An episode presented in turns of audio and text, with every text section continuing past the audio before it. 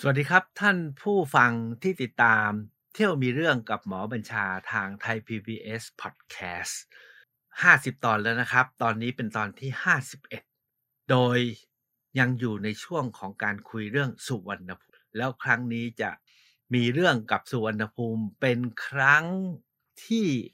8 และเป็นครั้งทิ้งท้าย เที่ยวมีเรื่องกับหมอบัญชาว่าด้วยสุวรรณภูมิครั้งนี้ ผมจะว่าหัวว่า สุวรรณภูมิกับอนาคตที่ท้าทายของพวกเราทั้งหลาย เที่ยวมีเรื่องกับหมอบัญชา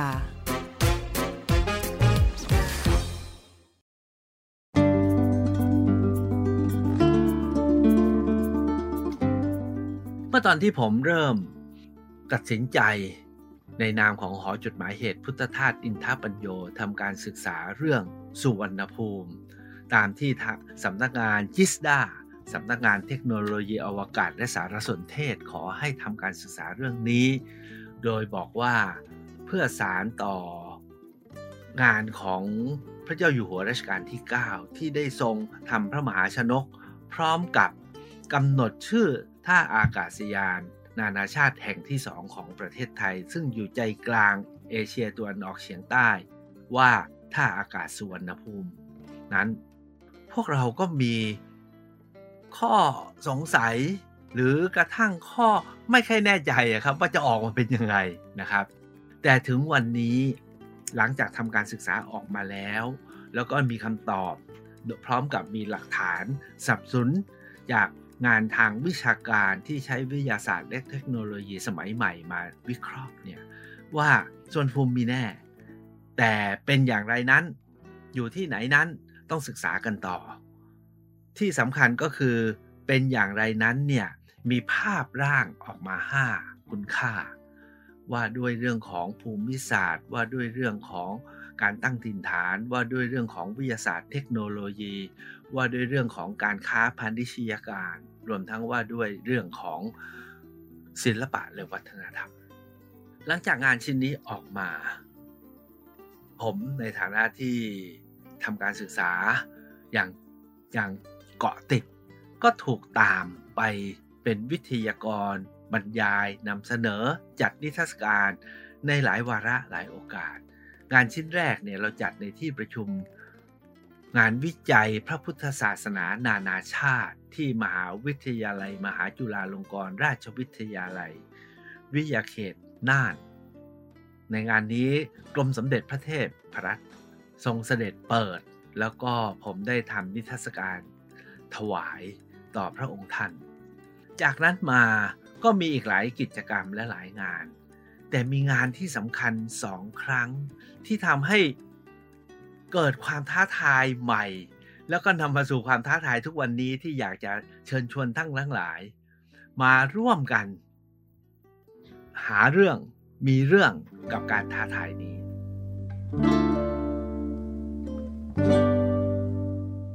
งานนั้นก็คือ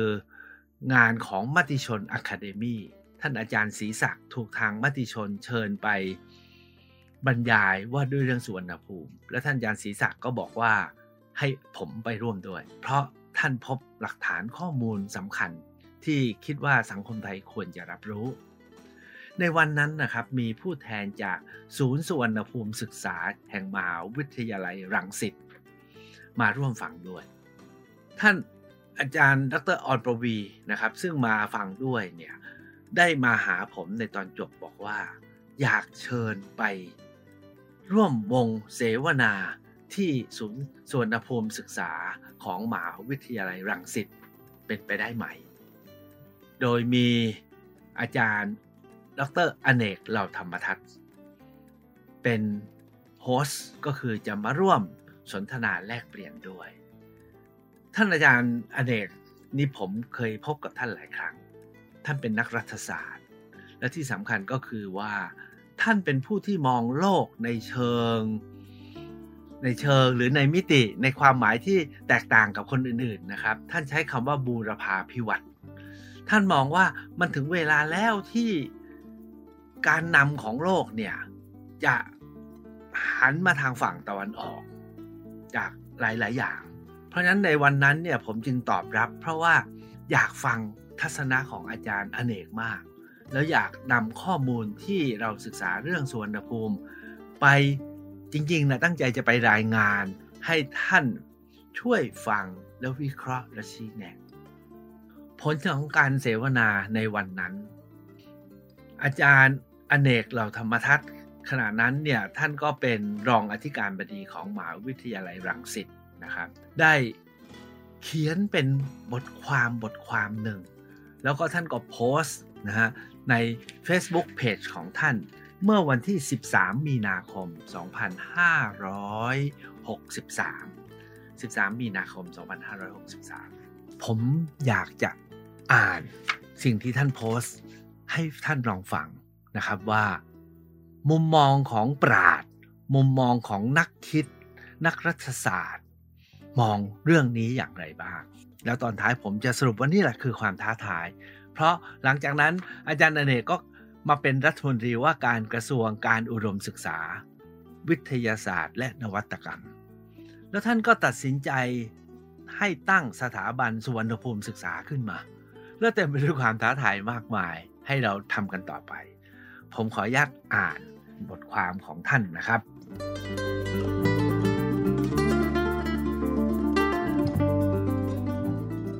มื่อวานนี้ 12 มีนาคม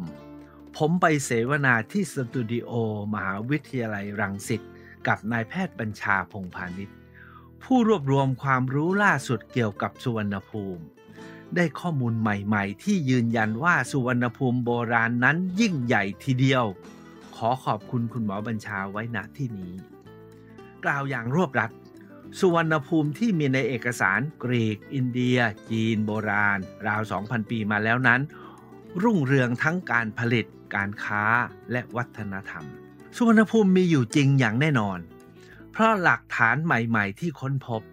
ไม่ว่าจะเป็นลูกปัดเหรียญต่างหู เครื่องทอง เครื่องโลหะ ภาชนะทั้งที่เป็นโลหะและดินเผา บอกเราเช่นนั้นสุวรรณภูมิเมื่อกว่า 2,000 ปีมาแล้วก็คือเอเชียอาคเนย์ในทุกวันนี้ รวมมณฑลตอนใต้ของจีน อันได้แก่กวางสีกวางตุ้งอยู่นานด้วยเอเชียอาคเนนั้นที่จริงเป็นคำเรียกใหม่ทางภูมิศาสตร์ เกิดช่วงปลายสงครามโลกครั้งที่สองนี่เองตามยุทธศาสตร์ใหม่ของอังกฤษกับอเมริกาก่อนหน้านั้นเคยทราบกันว่าดินแดนแถวนี้รับอารยธรรมและศาสนาจากอินเดีย ชาวตะวันตกจึงเรียกแถบนี้ว่าอินเดียไกลบ้าง แต่โดยทั่วไปนักรัฐศาสตร์มักสรุปว่าภูมิภาคเอเชียอาคเนย์นี้ ไม่มีเอกภาพนัก เป็นพุทธ เป็นอิสลาม เป็นฮินดู เป็นคริสก็มี มีหนำซ้ำปกครองกันด้วยระบอบการเมืองที่หลากหลาย มีทั้งระบอบประชาธิปไตยทหารเผด็จการ และสมบูรณาญาสิทธิราชทว่า จากหลักฐานใหม่ กลับพบว่าดินแดนสุวรรณภูมิอันเป็นรากฐานเดิมของเอเชียอาคเนย์นั้น มีกำเนิดอารยธรรมร่วมกันชัดเจน นอกจากศาสนาแล้วยังค้าขายแลกเปลี่ยนกับอินเดีย จีน และตะวันตกมาช้านาน และผลิตสินค้า เครื่องใช้เครื่องประดับ หัตถกรรม งานฝีมือเพื่อการส่งออกด้วย มีความเจริญทางวัตถุ และมีการค้าการผลิตที่สลับซับซ้อนมากไปกว่าการเกษตรมากทีเดียว พบลูกปัดและเครื่องประดับที่งดงามประณีตทำด้วยดินเผาหินกระเบื้องแก้วและโลหะ แม้กระทั่งหยก กล่าวได้ว่าวัตถุดิบในการทำจำนวนมากนำเข้ามาจากดินแดนห่างไกล ลูกปัดนนั้นพบแทบทุกจังหวัดในตอนใต้ของไทย และยังมีพบที่ลุ่มน้ำท่าจีน สุพรรณพบที่ลุ่มน้ำบางปะกง พบที่กำแพงเพชรขึ้นไปถึงสุขโขทัยและกระทั่งพบที่ลุ่มแม่น้ำชีมูลก็มี เป็นที่น่าสังเกตว่าลูกปัดในแต่ละที่ก็มีเอกลักษณ์ที่แตกต่างออกไป หลายชนิดพบตั้งแต่พม่าไทยไปจนถึงลาวและเวียดนาม มีชนิดที่พบตั้งแต่ไทยไล่ลงไปจนถึงมาเลเซียตอนเหนือสำคัญกว่านั้นก็คือ บรรดาลูกปัดของสุวรรณภูมินั้นมีลวดลายลีลา สีสันที่ไม่เหมือนของจีนของอินเดีย หรือของตะวันตก และมีหนำซ้ำ ส่งไปขายที่อินเดียและจีนด้วย สุสานจีนโบราณจำนวนมากที่ขุดค้นเมื่อเร็วๆนี้ที่จีนตอนใต้รอบอ่าวตังเกีย พบว่ามีลูกปัดจากสุวรรณภูมิอยู่ด้วย และยังพบอีกว่าหีบบรรจุพระบรมสารีริกธาตุทำในสมัยอโศกมหาราชแห่งอินเดีย ก็มีลูกปัดนานาชนิดของสุวรรณภูมิอยู่ในนั้นสุวรรณภูมิไม่ใช่อารยธรรมชั้นสองหรือชั้นสาม ที่รับของดีจากอินเดียจากจีนเท่านั้น น่าจะเป็นอารยธรรมในตัวของมันเองได้อีกอารยธรรมหนึ่ง ที่แม้จะรับของดีจากเพื่อนบ้าน แต่ก็นำมาต่อยอดเข้ากับของดีแต่ตั้งแต่เดิมของตนเองด้วย และผลลัพธ์ที่ออกมานั้น แม้แต่จีนและอินเดียเองก็ยังต้องการหรือแสวงหาด้วย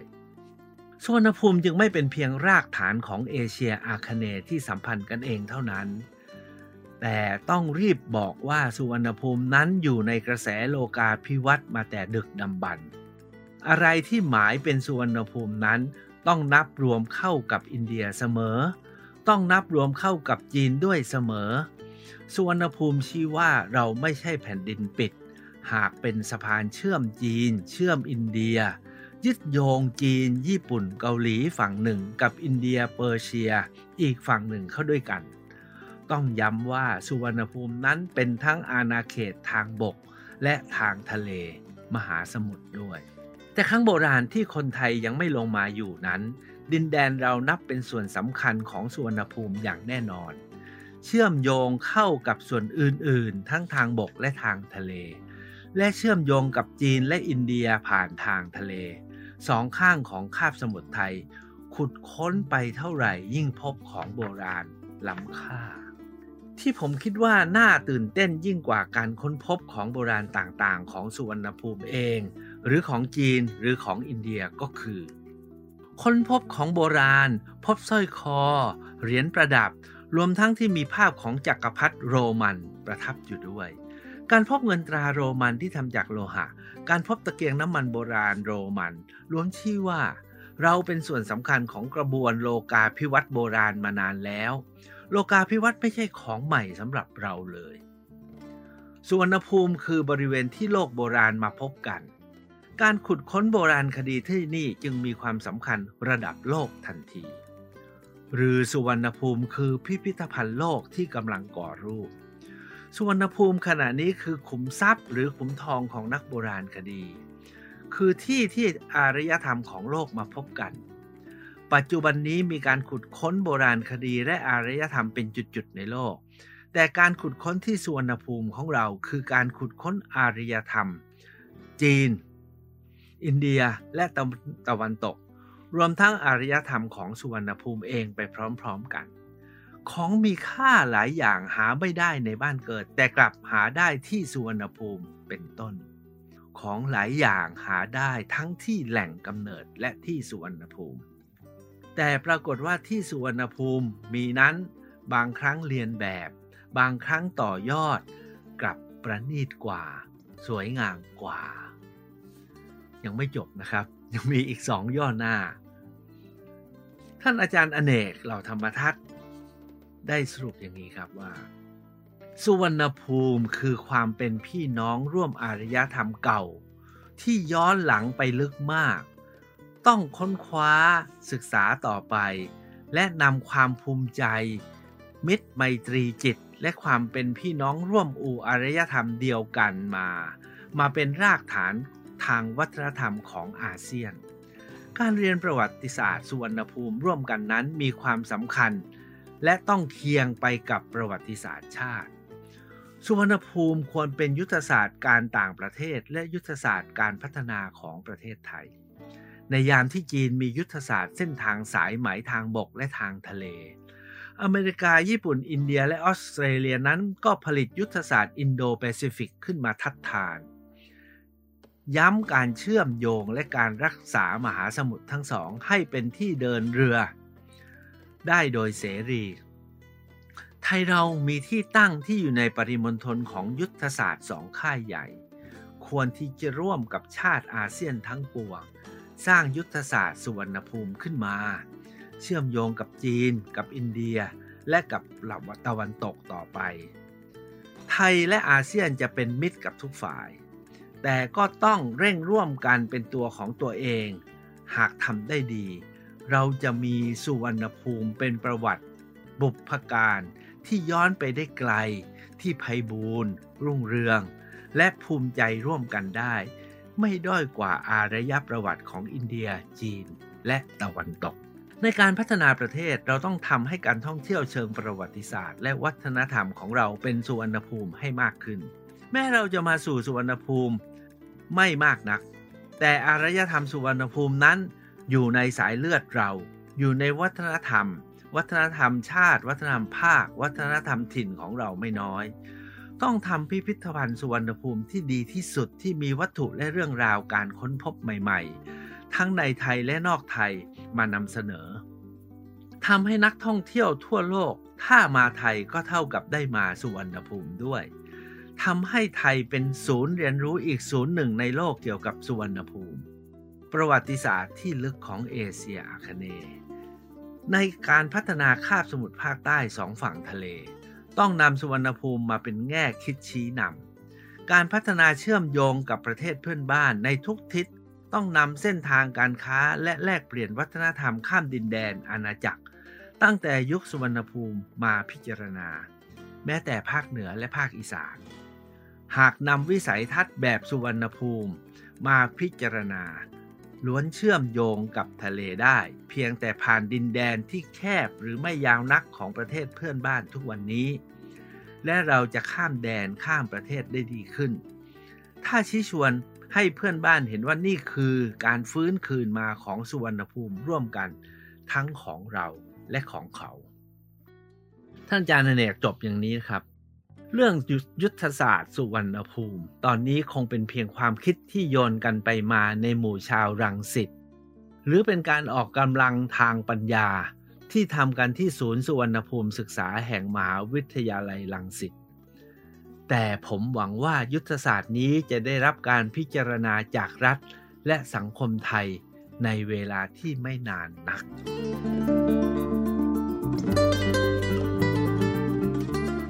หลังจากวันที่ 13 มีนาคมที่ท่านอาจารย์ ดรอเนก สรุปโดยรวบยอดอย่างเรียกว่ามีประเด็นสำคัญเนี่ยห้าหกประเด็นด้วยกันนะครับ อันที่หนึ่งคือสวนภูมิมีจริง 2. สวนภูมินั้นเป็นอารยธรรม ที่สำคัญ 3. อยู่ในกระแสโลกาภิวัตน์มาแต่ไกลโพ้น 4. ที่สำคัญกว่านั้นคือ สุวรรณภูมิเนี่ยเป็นที่ที่อารยธรรมของโลกมาบรรจบกัน โดยสุวรรณภูมิเองก็มีอารยธรรมด้วย ข้อที่ 5 สุวรรณภูมินั้นเป็นรากร่วมทางวัฒนธรรมของทุกชาติในประชาคมอาเซียน และ 6. สุวรรณภูมินั้นเป็นได้ทั้งยุทธศาสตร์ เป็นวิสัยทัศน์การพัฒนาของ ทั้งระดับท้องถิ่น ระดับชาติ และระดับภูมิภาคด้วย อาจารย์อเนกเหล่าธรรมทัศน์นำเสนอความท้าทายนี้เมื่อวันที่ 13 มีนาคม จากนั้นมาไม่นาน ท่านก็เข้าไปเป็นรัฐมนตรีว่าการกระทรวงการอุดมศึกษาวิจัยและนวัตกรรม จากที่ทิ้งไว้ว่า หวังว่ายุทธศาสตร์นี้จะได้รับการพิจารณาจากรัฐและสังคมไทยในเวลาไม่นานนัก ปรากฏว่าไม่นานเลยครับ ท่านกลายมาเป็นตัวแทนของรัฐ แล้วก็หยิบยกเรื่องนี้ขึ้นมาเป็นหนึ่งใน ยุทธศาสตร์การขับเคลื่อนสำคัญว่าด้วยการอุดมศึกษา การวิจัยและนวัตกรรม โดยท่านได้ตั้งวิทยาสถาน ว่าด้วย ศิลปศาสตร์ว่าด้วยสังคมศาสตร์ มนุษยศาสตร์และศิลปศาสตร์ และในนั้นมีสถาบันส่วนภูมิศึกษา เพื่อไปทำหน้าที่สำคัญ 4 ประการ ซึ่งเป็นความท้าทายที่ผมอยากจะฝากท่านผู้ฟังไว้ณวันนี้ว่าขอเชิญมาร่วมท้าทาย แล้วก็มีเรื่องกับสุวรรณภูมิกันต่อไป ภารกิจที่ 1 ก็คือ การพัฒนา ว่าด้วยฐานและคลังความรู้ว่าด้วยสุวรรณภูมิ เพื่อให้เป็นศูนย์ความรู้ว่าด้วยสุวรรณภูมิของผู้คนทั้งทางอาเซียนและในโลกนี้ เป็นฐานข้อมูลคลังใหญ่ ข้อที่ 2 มาวิจัยและพัฒนาสร้างความรู้เพิ่มเติม เพราะว่าเรื่องของสุวรรณภูมินั้น ก็ยังต้องตรวจสอบ ต้องวิจัยต้องค้นคว้า ต้องขุดค้น รวมทั้ง วิเคราะห์และสังเคราะห์กันอีกมากมายนั้นงานวิจัยเป็นงานสำคัญมาก ๆ ที่ทัชชาและสถาบันสุวรรณภูมิศึกษา พร้อมที่จะรับท่านที่สนใจไม่ว่าจะอยู่ในมหาวิทยาลัยหรือเป็นนักวิจัยอิสระ มาร่วมกันวิจัยและพัฒนา โดยในระยะแรกนี้เราจะเน้นช่วงก่อนประวัติศาสตร์ เพื่อให้มีภาพร่างที่ชัดเจน โดยเฉพาะอย่างยิ่งในอาณาบริเวณที่สรุปได้ว่าคือสุวรรณภูมิไม่ใช่เพียงประเทศไทย แล้วจากนั้นก็ค่อยขยายมาสู่ปัจจุบันและก้าวไปสู่อนาคตด้วยกัน ข้อที่ 3 วัตถุประสงค์ของสถาบันสุวรรณภูมิก็คือสร้างการรับรู้สู่สังคม โดยเฉพาะอย่างยิ่งไม่ใช่เพียงแค่ภาควิจัย แต่หัวใจนั้นอยู่ที่ภาคพัฒนา และก็ผู้คนทั้งหลาย ว่าสุวรรณภูมิมันมีนัยยะมีมิติมีความหมายใหม่ แล้วถ้าหากว่าเป็นก็จะสามารถเอาไปบวก เพิ่มเสริมเติมทั้งคุณค่าและมูลค่า ของทุกสิ่งอย่างของพวกเราด้วยกันได้ นั่นก็คือวัตถุประสงค์ที่ 3 วัตถุประสงค์ที่ 4 ของสถาบัน ส่วนภูมิศึกษาในในในวิทยาสถานทัชชาก็คือ เรื่องของการพัฒนาแล้วก็สร้างกำลังคนทางวิชาการโดยเฉพาะนักวิจัย นักพัฒนาชั้นสูงให้เพิ่มมากขึ้น เพื่อมาเป็นกำลังหลักในการขับเคลื่อนประเทศ ขับเคลื่อนภูมิภาคขับเคลื่อนชุมชนท้องถิ่น โดยเฉพาะอย่างยิ่งขับเคลื่อนอาเซียนไปด้วยกันกับโลก ทั้งหมดนี้แหละครับคือความท้าทายใหม่ ของสุวรรณภูมิและสุวรรณภูมิและสถาบันสุวรรณภูมิศึกษา ที่ผมใช้เวลาถึง 8 ตอนนะครับ ในการไปเที่ยวมีเรื่อง โดยเฉพาะให้ท่านติดตามเหตุผลสำคัญอีกประการหนึ่งก็คือ ขณะนี้มีหลายหน่วยงานทางด้านวิชาการ หน่วยวิจัยกำลังคบคิดขับเคลื่อนเรื่องนี้ ราะฉะนั้นหากท่านเพิ่งมาฟังวันนี้นะครับ ไปตามย้อนหลังได้เลยครับ 8 ตอนเข้าไปที่เที่ยวมีเรื่องกับหมอบัญชา แล้วก็ย้อนหลัง 8 ตอน ก็จะเป็นการรีวิวเรื่องสุวรรณภูมิแบบที่มีหลายท่านที่ติดตามนะ เป็นนักวิชาการรุ่นใหม่ บอกว่า เหมือนกับอ่านหนังสือเล่มใหญ่แบบกระชับได้ทีละ 25 นาที 25 นาที 25 นาที แล้วพบกันกับเที่ยวมีเรื่องรอบหน้า ผมจะเลยสุวรรณภูมิ ไปบุกโรมันครับได้เวลาแล้วครับ ไหนๆเราก็เที่ยวอยู่แถวเมืองจีนนะแล้วก็อยู่ในพื้นที่เอเชียตะวันออกเฉียงใต้ไปดูศรีวิชัย ลองไปโรมันหน่อยสิ ที่เขาทำไมถึงได้มาบ้าสุวรรณภูมิ เพราะฉะนั้นเสาร์หน้าไปมีเรื่องกันที่โรม ปอมเปอี และเมืองอื่นๆในย่าน โรมันกันครับ สวัสดีครับ เที่ยวมีเรื่องกับหมอบัญชา